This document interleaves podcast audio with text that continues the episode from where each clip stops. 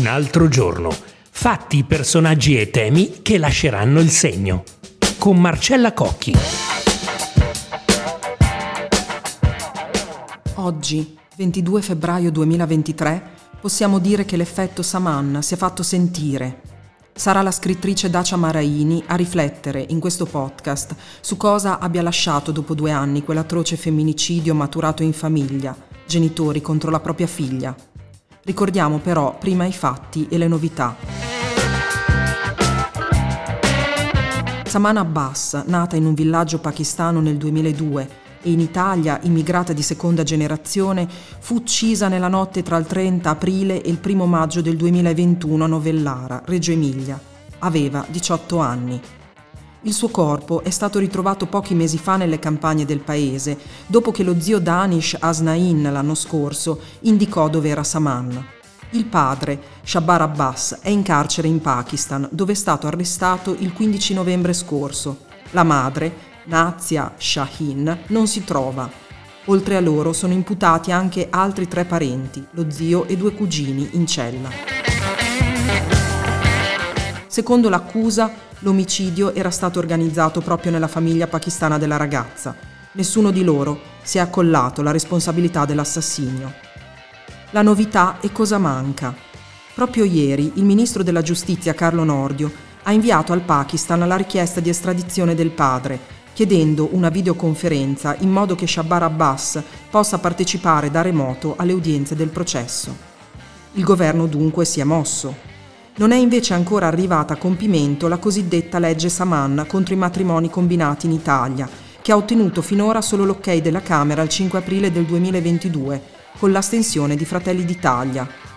Mentre il nostro giornale si è fatto promotore della proposta di conferire la cittadinanza italiana onoraria a Saman, gesto altamente simbolico. Le reazioni. La sindaca di Novellara, Elena Carletti, dopo questo femminicidio, dice che a Novellara i cittadini hanno reagito alzando il livello di guardia per essere in grado di segnalare, seppur senza sostituirsi alla giustizia, eventuali casi di intolleranza.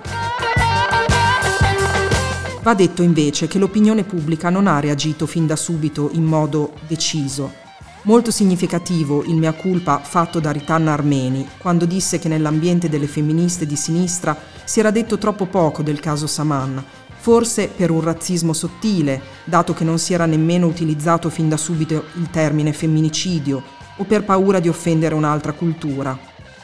Saman era colpevole agli occhi dei suoi genitori di rifiutare il matrimonio combinato si vestiva anche all'occidentale e voleva vivere come le sue coetanee, libera, per esempio, di dare un bacio per strada al suo ragazzo. Pare che sia stata proprio una foto postata sui social di quel bacio, tra adolescenti con le sneakers, a innescare la reazione brutale del femminicidio.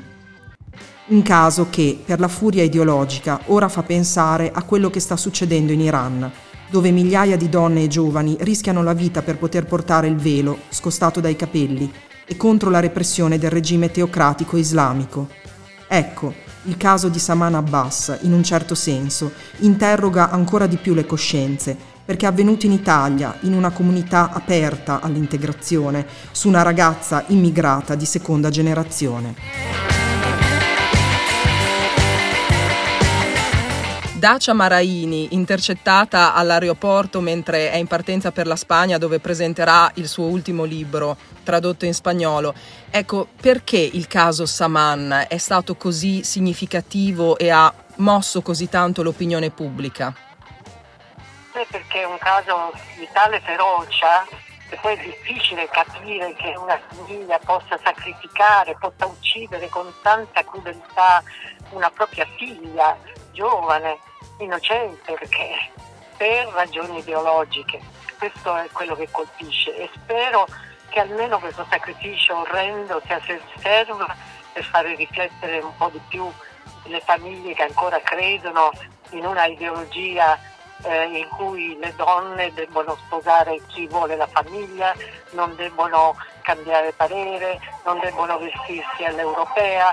Insomma, siccome noi abbiamo oggi molte famiglie straniere che abitano in Italia e io credo che questo debba servire un po' per far capire l'orrore della fanatismo che supera l'amore familiare. Mi, mi fa pensare a Antigone veramente, perché Antigone no, lei seppellisce il fratello per amore, pensa che debba, eh, che meriti un seppellimento, mentre eh, il re Creonte la vuole e, e, e lei sa che andrà a finire eh, condannata a morte, però lo fa lo stesso e questo è un grande esempio che ci danno i greci.